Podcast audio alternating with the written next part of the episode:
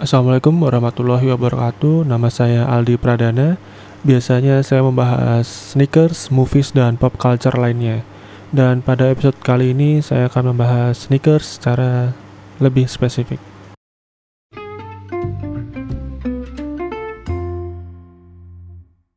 Oke, maksudnya lebih spesifik, akhirnya membahas tentang insole, membahas tentang teknologi sole yang ada di Adidas, yang ada di Nike dan pada kali ini sesuai judul uh, yang mau dibahas adalah Soul dari Ortholite. Nah, apa itu Ortholite? Ortholite adalah perusahaan penyedia Soul di Amherst. Glenn Barrett adalah pendiri sekaligus CEO-nya. Produk yang mereka jual adalah insole yang terbuat dari plastik polyurethane yang bertekstur empuk dengan pori-pori terbuka. Seiring berjalannya waktu, Ortolite meningkatkan produknya dengan menambahkan potongan kecil ban karet.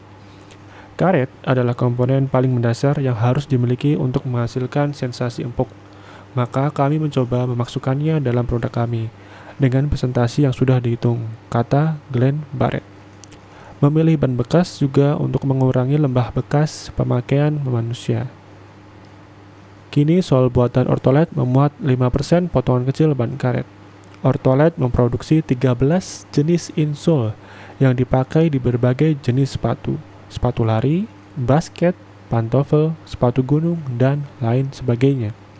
Pabriknya tersebar di Vietnam, Indonesia, Tiongkok, dan Amerika untuk edisi terbatas.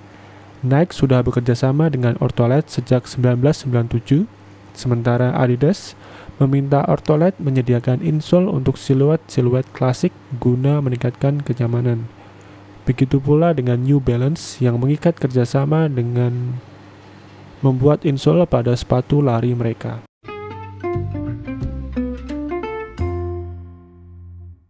Ya, itu tadi pembahasan tentang Ortholite, salah satu penyedia sole yang terkemuka. Um, untuk pembahasan lainnya seperti Boost dan Nike Zoom Air ada di episode sebelumnya. Bisa dicek di podcast di platform yang biasa kalian dengar. Ini juga ada di versi teksnya di blog saya aldipradana.com a l d y pradana.com dan ada di Instagram at arsenio.sneakers. Di blog sudah saya cantumkan, saya kan lagi belajar dunia sneakers dan saya cantumkan sumber yang saya gunakan sebagai referensi yang saya pakai di podcast dan di blog yang sudah saya share.